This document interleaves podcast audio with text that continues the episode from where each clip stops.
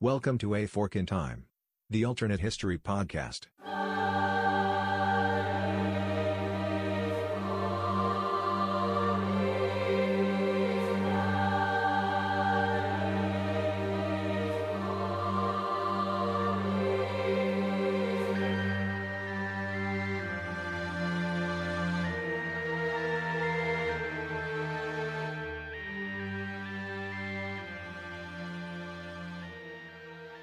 Back to A Fork in Time, the Alternate History Podcast. I'm Don Shelley, your host, along with my daughter Alexis. Hello.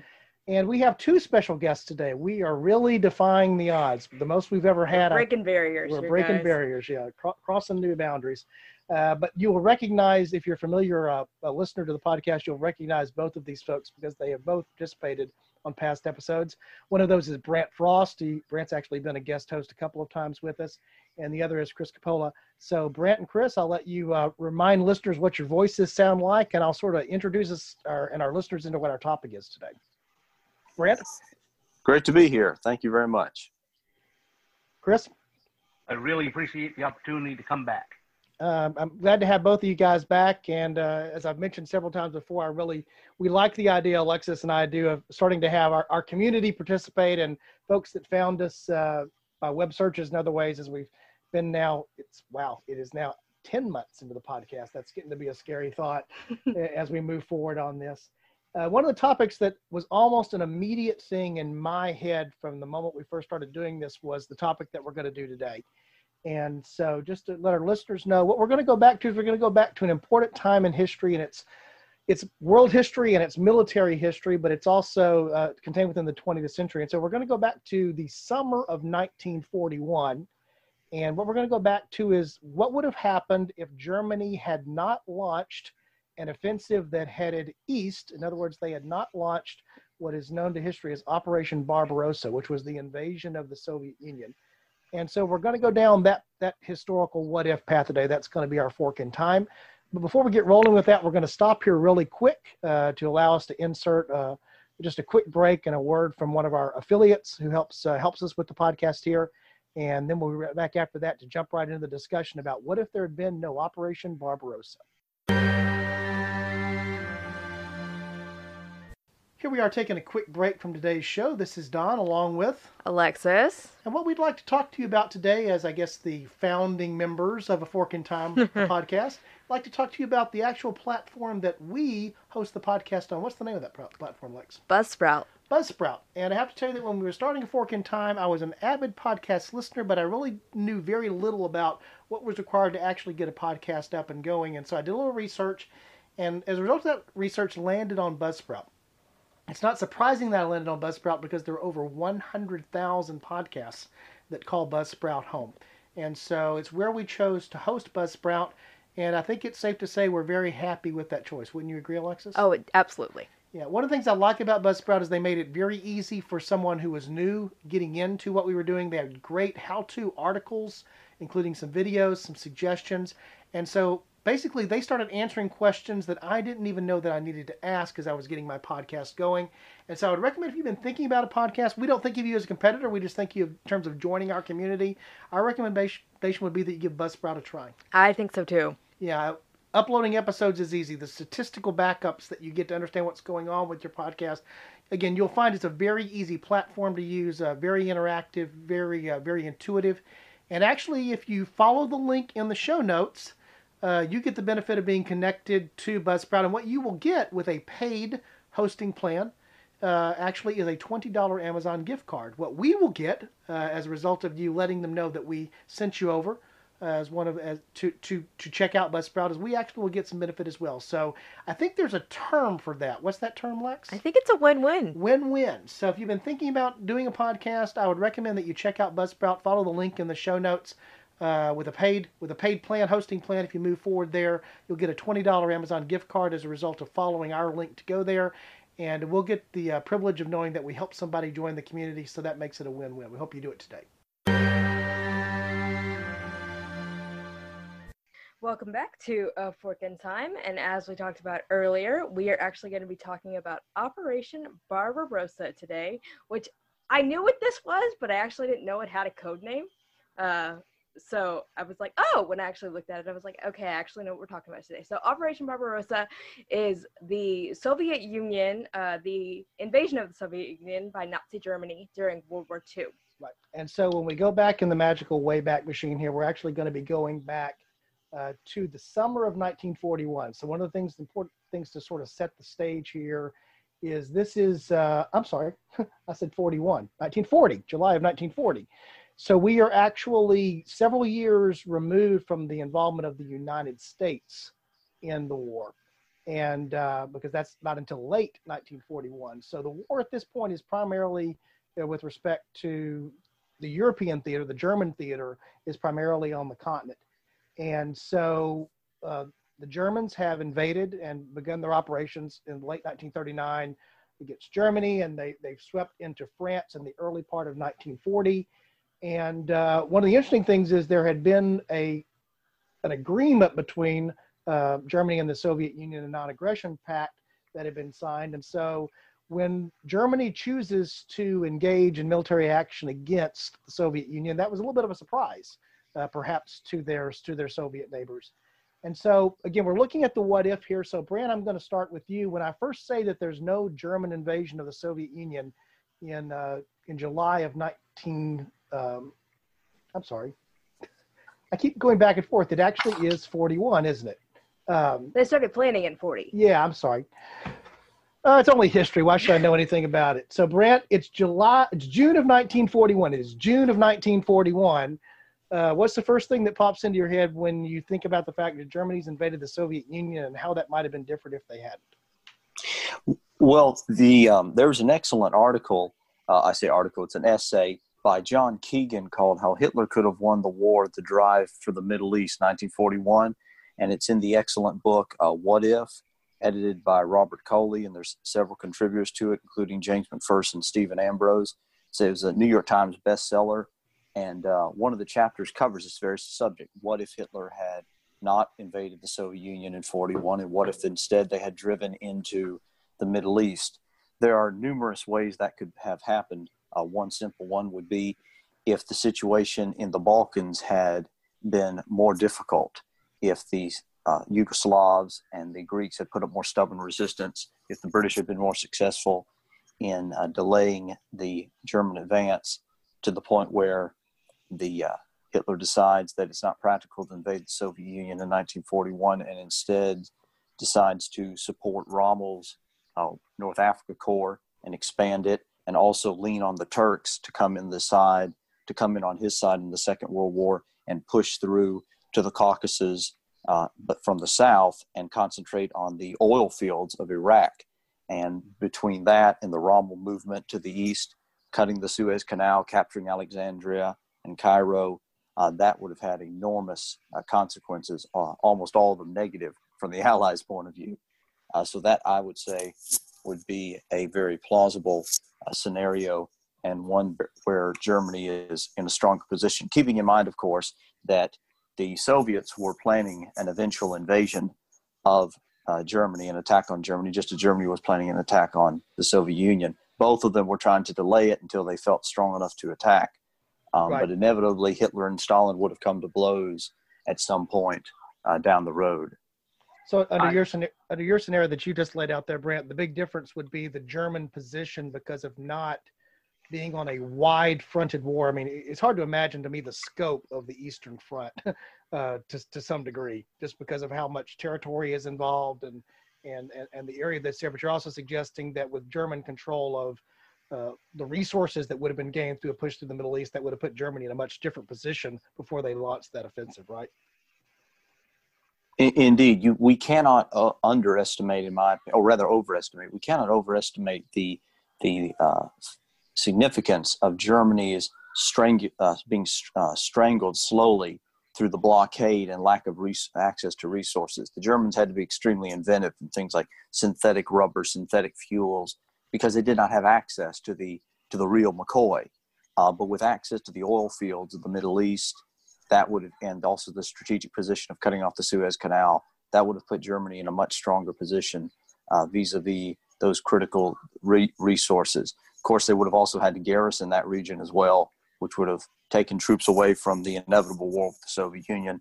On the other hand, they could have invaded the Caucasus and the Baku oil fields from the south, a much shorter route. And of course, having the Turks on their side would have provided some more cannon fodder for the Eastern Front. Right. Chris, one thing your- I'd like to Your thoughts on that? Sure. I, I think uh, first, I don't so much agree with the idea of being able to reinforce Rommel, simply because he had enough problems uh, supplying his own troops with the ports he had in North Africa. I do really think coming through Turkey does make a lot more sense. Now, the issue is coming through Turkey. Germany's now um, Germany's now occupying the Bosphorus Strait which have always been of str- of strategic importance to Russia.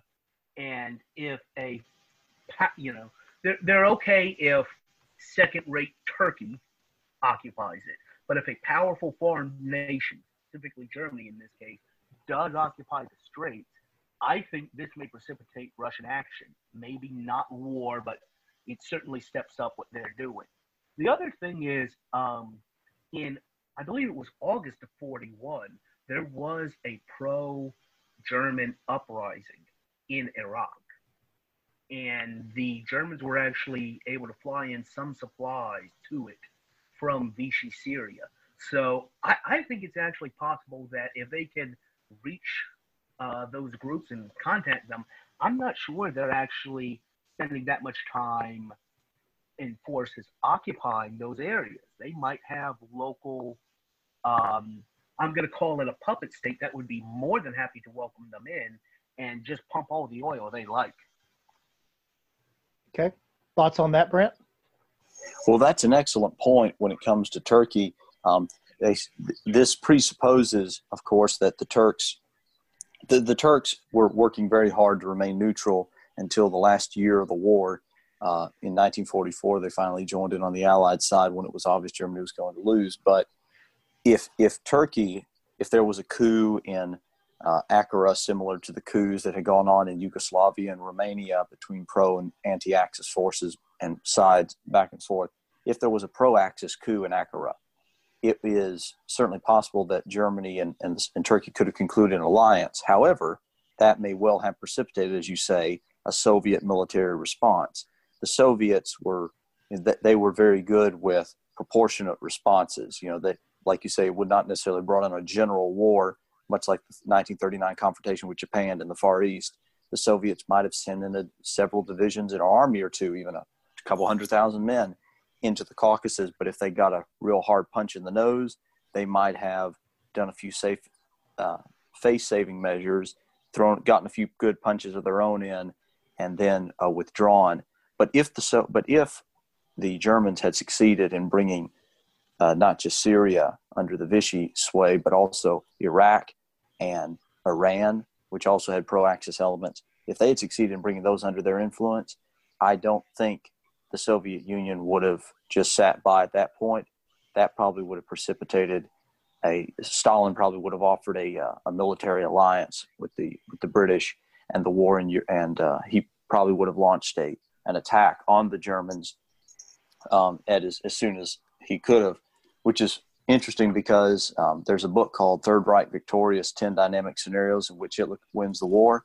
And one of them is called Zhukov Strikes First. It's about a 30 page essay going through what if Marshal Zhukov had persuaded Stalin, as he tried to do in real life, to invade Germany in 1941 before Hitler could invade them, because there were all kinds of signs leading to that. I mean, you can't launch an offensive of some, of over two million men uh, on a wide front that big without giving away signals, Right. and uh, and Stalin and Stalin had resisted it. Stalin, who you know, th- there's a lot of different schools of thought about Stalin. I tend to the school of thought that says he was an excellent survivor and probably the sharpest tack in the box in terms of the when you look at his contemporaries Hitler, Stalin, Mussolini, Churchill, Roosevelt, he was probably the best when it came to playing off his enemies. But there but every guy has a has a bad day and he had a major blind spot when it came to Germany invading in 1941. He really and I think it was just wish he was wishing it and willing it not to be true because he knew how badly he was he was ill prepared for a war in 1941. So he just said, Hitler's not going to invade. Hitler's not going to invade. He won't double cross me. Uh, which is so funny because Stalin built his whole career around double around crossing the double around the double cross, right? double double cross murder and lie and lying to people, and yet he must have thought there's some honor among thieves, or at least uh, I don't know. But uh, if that if that would have been a very interesting scenario. Germany's invaded the Middle East with Turkish help, and now they're down there and they've succeeded, but now they have to turn around now and engage in a full scale war on the plains of Poland along the Vistula. And uh, spoiler alert: the scenario that was envisioned in that book ends with the Soviets being uh, thoroughly defeated and having to uh, fall back into Russia, and Marshal Zhukov being sent to a camp in Siberia for failure to win uh, win the war. So um, that would uh, I, I, tend to think that if the Soviets had attacked in 41 or 42 as ill prepared as they were, they would have gotten pretty badly uh, beaten and been forced to negotiate a new border with the Germans. Uh, and that's another thing too. There's no the Soviets did not have the encumbrances of the West of having to fight wars of ideology and of having to be accountable to their electorate. The Soviets could surrender a province or two and, and then come back in 20 years and take it back. And they also, it was, warfare was entirely amoral to the Soviet. It wasn't like, well, this is a war for democracy. This is a moral crusade that we have to fight to the very end, no matter what. It was all about what is expedient in the moment. Make a treaty now. You know, we're losing the war. Make an armistice. Make a treaty. In five years, we'll fight. We'll strengthen ourselves and go back to take them on again. Right. So they would have had no problem even giving half of Ukraine to the Germans. Hey, you know, take it, and we'll come back in ten years and take it away from you, or yeah, give an alliance. If you look at Russian Russian history, Chris, I'll, I'll let you jump in and, and, respond or comment on that. But if you look at, I remember being a, a student in high school and my history teacher there talking about, you know, the two famous Russian generals, General Snow and General Winter, obviously, you know that but that Napoleon and many others dealt with, but also, you know, very willing to trade as as Brent, Brent just described there, uh, you know, to trade land for to trade land for time if that's what it takes. Right. Yeah. So, Chris, um, did you have thoughts on what Brant just, Brant just suggested there? Sure. There's there's two things that that and, and I completely agree with his situation, uh, with his assessment. Uh, one, in this situation, we got Germany controlling Middle Eastern oil. So just in terms of that, they are in a much stronger position than they were in our timeline. Because one big, you know, the whole if you look at how uh, Fall Blau in uh, spring summer 42, basically the operation that ended at Stalingrad, that was them trying to take the Baku oil fields because they needed them. And the whole Stalingrad diversion started out as just trying to cover the flank of that. Um, now they've got their own oil. Now they don't need to chase Russian oil. And so that puts them in a stronger position. The other thing to think about is if they do play out this scenario in which they've gone into the Middle East, um, they actually are in a position. The uh, August 41 coup I mentioned in Iraq was led by the Grand Mufti of Jerusalem, who was a Muslim spiritual leader. And I think it's a it, it's an interesting possibility to think about the Nazis using that tie and that alliance to create some trouble, especially if they're in control of Iran slash Persia. Actually, right now is when they change their name um, to start some trouble for the Soviet Union in their Central Asian republics. I think that's something that that's a distinct possibility. Okay.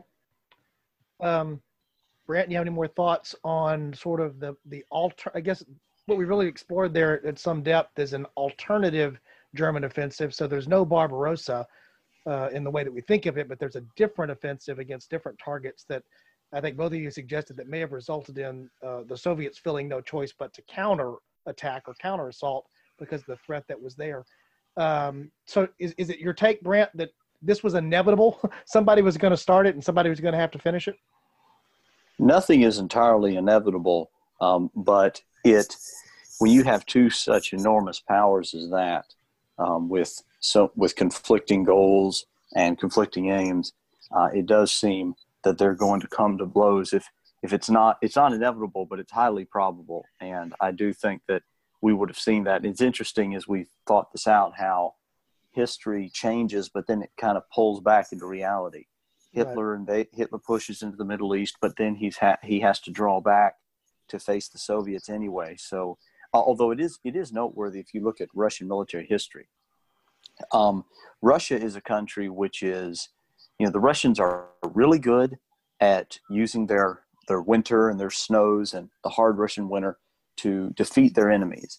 But they're also not very good at the offensive too. You know, Ru- Russia is a great is a bad country to invade, but it's also a good country to defend against. Because if you look at Russian military, if you look at the Russian military records, say in the 19th and 20th century, the Russians the Russians did not do very well against Napoleon. They always had to have a lot of help. You know, he beat them at Austerlitz. He beat them more often than not uh, in in the battles he fought with them. They didn't do well in the Crimean War. They the only empire the only power. Well, let's put it this way: the Ottoman Empire was the sick. The Ottoman Empire was the sick man of Europe, and the fact that in all in the 19th century, the Russians could never get to the Bosphorus and never could overcome the Ottoman Empire.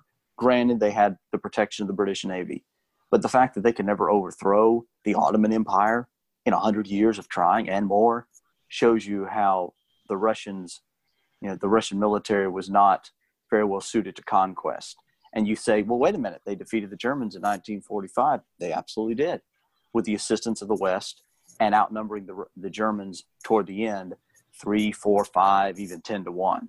So, yeah, t- 10 Russian peasants can overcome a, uh, you know, a German, uh, what's the term, Landser, a German Landser. Yeah, uh, 10 Russian peasants, uh, you know, scared to death by their commissar can overcome a, a German, a Prussian Landser, no question about it.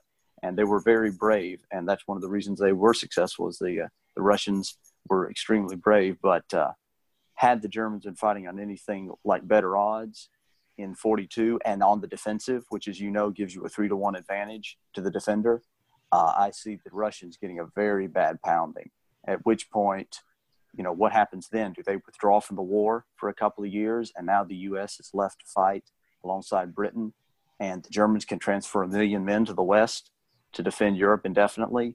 Uh, there you have a Cold War instead of a red, an East versus West Cold War. You've got a uh, Nazi versus West Cold War uh, that could last for many years n- Yeah. until the Russians finally decide to get back in again. Chris, do you have any uh, any thoughts on the inevitability of, of the conflict or anything that relates to that? Yes. Um, there's one point at which I see the conflict as somewhat avoidable. In October of 1940, and, and trust me, I know how counterintuitive what I'm about to say sounds. There were negotiations between Molotov, the Russian foreign minister, and the Germans for the Soviet Union to join the Anti Comintern Pact. That's right, to invite the Soviet Union to join the Anti Comintern Pact. Basically, this would have brought Russia, this was still during the period of the Molotov Ribbentrop Pact. This is before they've gone into the Balkans. And these were negotiations to extend the Molotov Ribbentrop non aggression pact and basically start carving up the British Empire, the, basically the world. And the Nazis thought the Soviets were asking for a little too much. The negotiations broke down, and basically, while Molotov is on his plane back to Moscow, Hitler issue, issues the order to his general staff to start planning Operation Barbarossa. But if the negotiations would have been successful, and I, I think um, you were what you were saying is right, is it would have been trading a couple of provinces. Uh, it would have been the Nazis telling the Soviets, you can go ahead and take Iran or take something in the south. And um, at that point, I think that possibly could have forestalled a Nazi Soviet armed conflict, at least until they can set, at least until the Nazis can. I- I'm sorry, Alexis, but settle Britain's hash. Well, well, that's a whole different story. That's a whole different uh, uh, discussion right there. Would the Germans have ever been able to uh, to crack that British nut, particularly after 1941, if Japan has still bombed Pearl Harbor and brought the U.S. into the war? Uh, personally, I don't. I don't see how they'd be able to. Um, now they could, it with with more resources and natural materials, they could develop better, uh, you know, the the uh, the V1 rocket and the V2 rocket, they could pummel England safely from across the channel. Um, but in terms of her being able to invade it, I don't see how that would have been possible because the amount of naval supremacy they would have had to attain would just have I, not been would not have been possible with the combination of the British fleet and the American Navy. I agree with that, but what I would think is, in our scenario, if the um, Nazis can cut Suez, either through the Middle East or North Africa, if they can cut Suez and cut India off, I think um, at a certain point you're going to be facing the situation that Britain faced with Napoleon, which is you can't hurt us, but we can't hurt you. The elephant um, and the whale. Right, right. And and I I wholeheartedly agree that you would not have been able to have German troops land and successfully take over Britain. I do think, however, that Britain would have been left isolated if it loses India, because right now, not just Suez, but we've mentioned Japan before, coming in and taking that over, um, extending the Nazi Italian control in Africa. At a certain point, it is just the island of Britain. And if they're not in contact with the Germans at some point, or somewhere, um, I think at, at, at, a certain point, I mean, even in our timeline, uh, the fall of Tobruk triggered a vote of confidence in Winston Churchill. At what point? I think the fall of Suez would have triggered another one, and he may have fallen, and you would have seen. Uh, I'm going to go ahead and say a Halifax, but but somebody else more accommodating government in Great Britain that, even though they're not invaded, is willing to cut some deal. So, so one of the questions that pops to my mind that I would ask, you know, to exploring these things there and thinking through now how the, the war in the Eastern Front translates to what was happening on, in the Western Front in Europe. Does anything about no Operation Barbarossa alter, or again, we'll assume our, our alternate path here, which is a German invasion that is uh, more focused on the Middle East. Does that change uh, how the U.S. interacts at that point in the war? Because again, they're still in more the isolationist, being a uh, being a supplier uh, to Great Britain, but not actively engaged. We've talked about before. It's not until the the attack on Pearl Harbor and then the subsequent declaration of war by Germany against the United States that really brings the, the United States into the war formally in Europe. Do you see the U.S. sitting on the sidelines and just watching these developments in the Middle East, or does that somehow trigger something different in how the Americans would look at things? Either of you. Go ahead, Chris. Um, my first thought is, um, I, I think if there's no Barbarossa, there may not be a German declaration of war against the United States, which puts us in a really interesting scenario here. One of the the, the only, and, and I stress the only reason that I have heard for Hitler's declaration of war against the United States was to try and encourage a Japanese declaration of war against the Soviet Union and basically open up a second front in Siberia. If you don't have a Barbarossa, my first question is th- there's there's and and listen as as crazy as a decision as it was, um, maybe he doesn't make that decision. The other thing I'm thinking about is if um, you have, let's call it the campaigning season of 1941 happened, the way we've talked about, which is a Nazi occupation of the Middle East. Now, North Africa is not an important theater. So maybe that changes how the United States gets involved.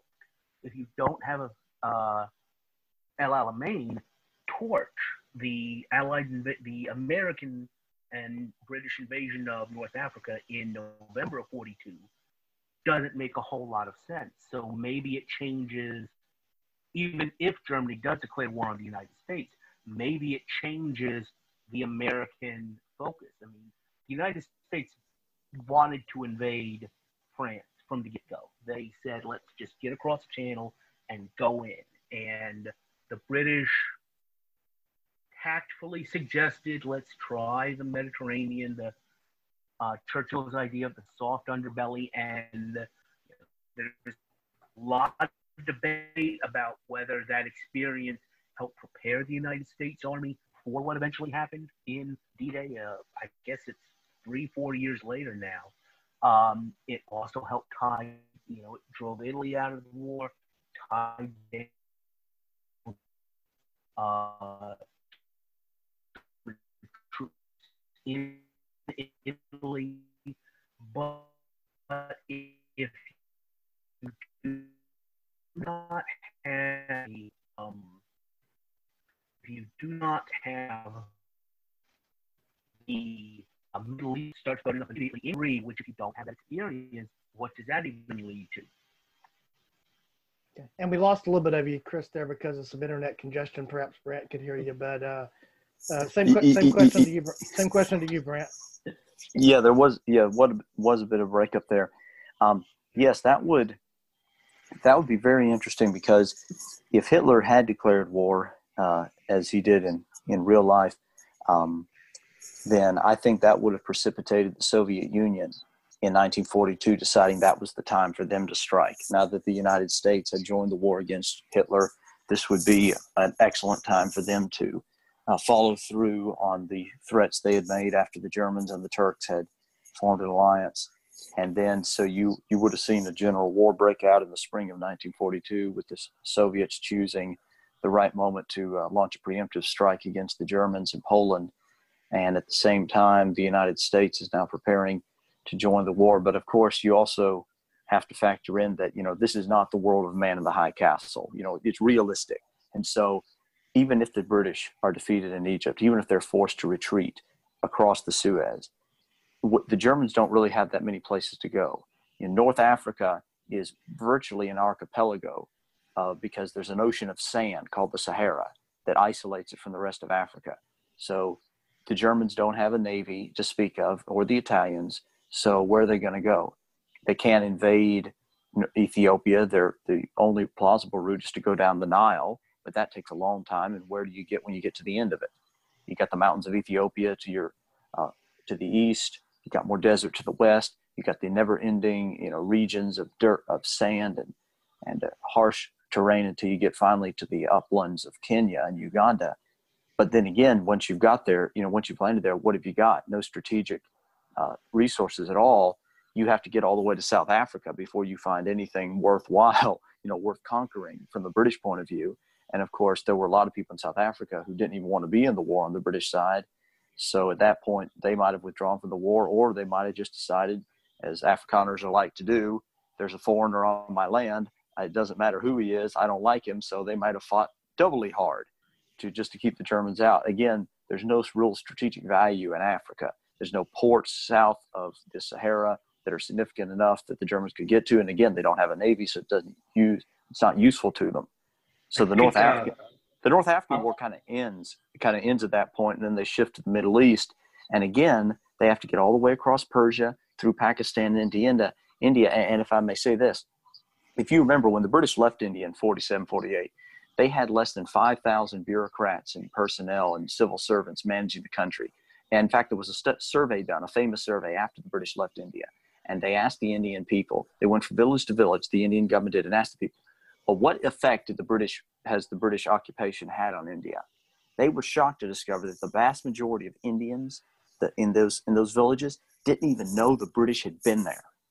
So I say all that to say the British footprint in India was relatively small, which means that even if they were forced to withdraw from it, as they eventually were forced to do, um, that is not necessarily a crippling thing. In fact, you now force the Germans or the Japanese to occupy and try to subdue hundreds of millions of resentful Muslims and Hindus who are fighting each other and fighting their occupiers, and and uh, they, it's an open wound that they that's that they have to deal with. There's really only three places the British or four the British cannot lose: Canada, which they won't because it's next to America, Australia, New Zealand, and the British Isles themselves, because those are extensions of the British homeland. They're uh, they're peopled by Englishmen, and the difference between losing India and losing Australia to the Japanese in terms of the British psyche uh, is is no comparison between the two. But of course, if they had to pull out of North Africa, where do all those Austra- all the Aussies and uh, New and New Zealand troops go? Well, they go right back to Australia uh, to support to help MacArthur. So right. it's even less likely the Japanese can land in Australia. But um, you know, we all know the stories about the hand grenades they gave out to housewives and the pistols in Australia and and other places in case the Japanese invaded. It was definitely far the idea of you know millions of Japanese pouring into Australia scared the British and the Australians a lot more than the idea of losing India at that point. Okay, Chris, any thoughts on that? Um, I completely agree with your assessment of Africa. I, I was reminded of, of, I think it was Kissinger in a briefing on the Angolan Civil War, who said that Africa is a dagger pointed at the heart of Antarctica. Um, but um, I, I, I do think the severing of Suez basically bifurcates the war. It makes it has Australia, New Zealand. I agree with you. Those troops, whatever troops make it out of there. By the way, I, I don't know. You know, it, it does depend on on if they're able to make it out of the Middle Eastern North African campaign. But I do think that you do have now basically Australia and New Zealand prosecuting the war against the Japanese, and the British probably leaving them on their own to do it with American help. Okay. So and, and uh, again, oh, I'm, I'm sorry, and just real quick, and again, it's all about the Navy at this point. If the British, if the British can evacuate their troops from the uh, from Egypt, well, presumably it wouldn't be from Egypt. They would have been pushed across. They've been pushed to Suez. They've been pushed to the Nile, and then they would have just uh, been pushed back towards Suez. But again, at that point, um, they would have probably been able to hold Suez because Rommel Rommel could flank them in the desert, but he can't flank a canal. So they probably would have been able to hold there until such time as the other column coming down from Syria down through Lebanon, the Levant, had had uh, been able to link up there. But of course, then you have all the the um, the kibbutzes and the uh, and the Jewish settlements in uh, in Palestine at that point, they all would have been armed to the teeth and would have fought to the last man against the German onslaught, which meant that would have certainly. I don't see the British being trapped in some kind of Dunkirk situation. They would have probably been able to fight an orderly withdrawal, uh, draining resources, maybe down the coast of Arabia, uh, or maybe over to probably not over to Iraq since that would have been a rebellion. They might have just fought their way down the coast of um, of Saudi Arabia until they could have been evacuated, maybe from the port of Aqaba or maybe further down the port, which brings another scenario. What does the House of Saud do in this scenario? Because the Germans want to appease the Muslims, they don't want to uh, to violate Mecca and Medina. Uh, but that definitely puts the House of Saud in an interesting position, having to switch sides again and become pro-Axis. Um, but that, uh, but you, I would see, I could imagine a, a massive evacuation of the Jewish, the Jewish uh, settlers living in what will become Israel uh, in the face of the German onslaught, in addition to all the uh, in addition all the soldiers who would have to be transferred, who would be transferred either to, probably down to Yemen uh, and Somaliland, and then eventually a lot of them back to Australia and New Zealand. Uh, but the navy, the naval aspect cannot be overlooked.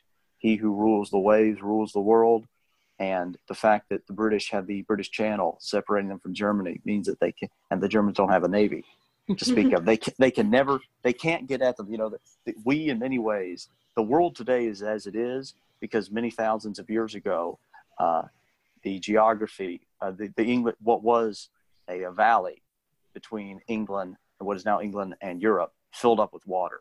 Yeah. The the security of the English Channel gave the British time to experiment with things like individual freedom, which a country like Prussia never could do because they were a constant military under constant military threat. Uh, geography, geography is key. Is key, my friend. Ge- geography makes a difference, and I'm struck by two things. Even tying back to the recent episode that Chris joined us on, as we were talking about, you know, Germany in the late 19th century. We keep coming back to that same thing again. No navy, and we kept talking about the importance of the British Navy and and the influence on there. And then to borrow your term from earlier, there, Brant. Uh, it's one thing that you know the canal's a, a, very difficult thing to try to try to deal with in terms of strategic or, or tactical territory. Uh, that English Channel is one really big canal. at the end of the day. And so, you know, you, you can't flank there either. I mean, you, ultimately, you do have the situation of geography, both for defense. We even talked about this in the way that Russia and then later the Soviets defended, you know, they, they use their geography yep. effectively for defensive war. It worked against them very often in, in offensive maneuvers. And so you're right. Uh, any good student of history would, all of us would be better students of history if we were better students of geography. I remember somebody telling me that once. I think that's a true statement. We forget uh, the impact of geography on the macro trends in history, but then also on the tactical moments in history as well. There's a great book about geography written uh, written not too long ago uh, called Prisoners of Geography by Tim Marshall. I highly recommend it. The first chapter is about Russia, and it's and the fellow says Vladimir Putin may go to sleep at night in the Kremlin and pray, God, why didn't you put some mountains in Ukraine? yep, yep. It's um, there's like I say, I, I, I, I'll recommend that book to readers. I haven't read it, but I, have read things about that book.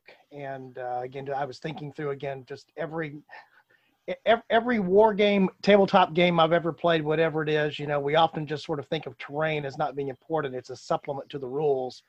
But one of the first things you will see that any military historian will study when he wants to understand a battle is he wants to understand the terrain.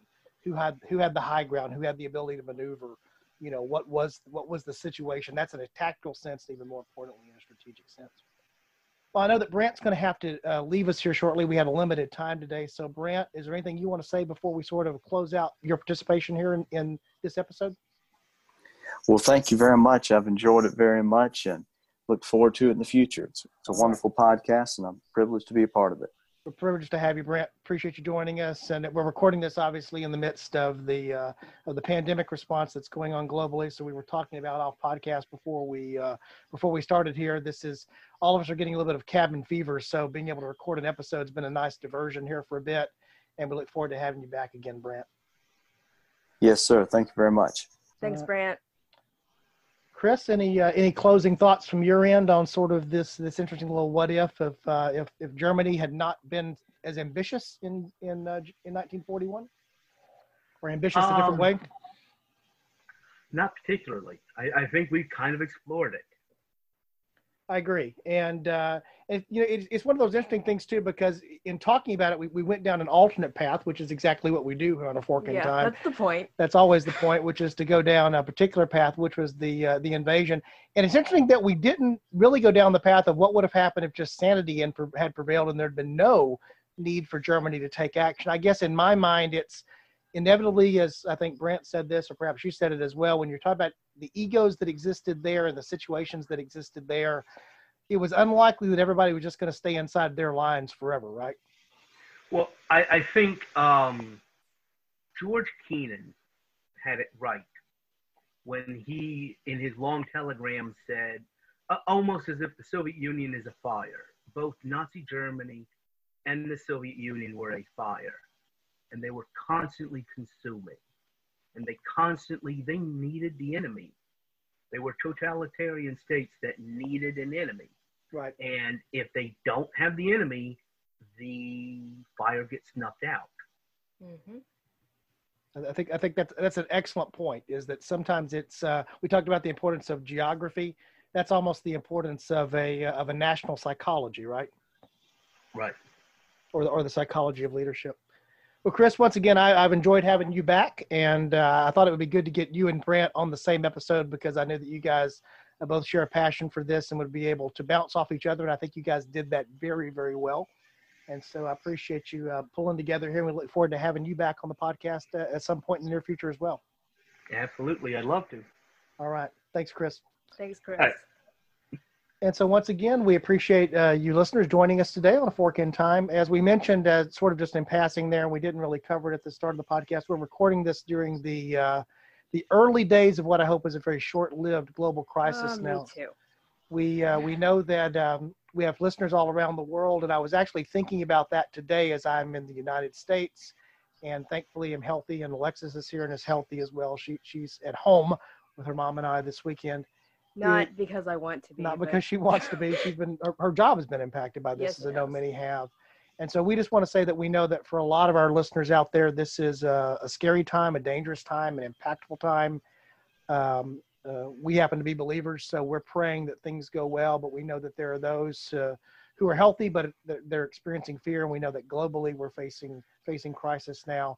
And so we just want to hope that at least we've been during this just a couple of minutes a uh, chance to think about something else and to think about things that have nothing to do with the present. But at the whole time we've been talking about this, I'm keenly reminded of what the present is. So uh, our thoughts and our prayers go out to each one of you, and uh, keep in touch with us. Let us know what's going on. I, I, actually, candidly, we talk so often about going to the website and the ways that you support us.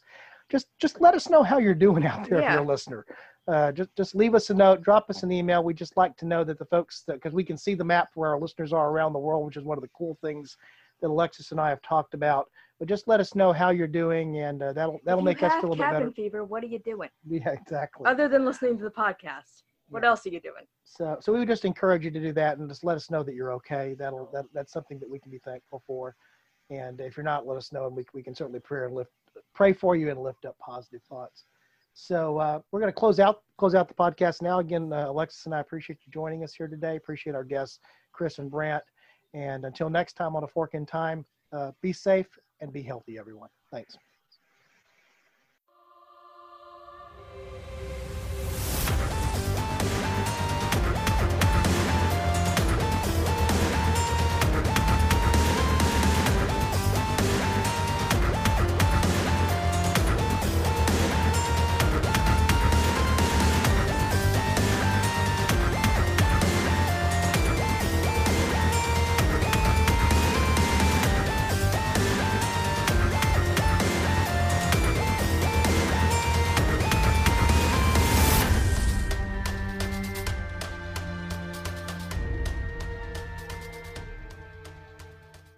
Thanks for listening to A Fork in Time, the alternate history podcast. Learn more about the podcast at www.aforkintimepodcast.com. Join us next time.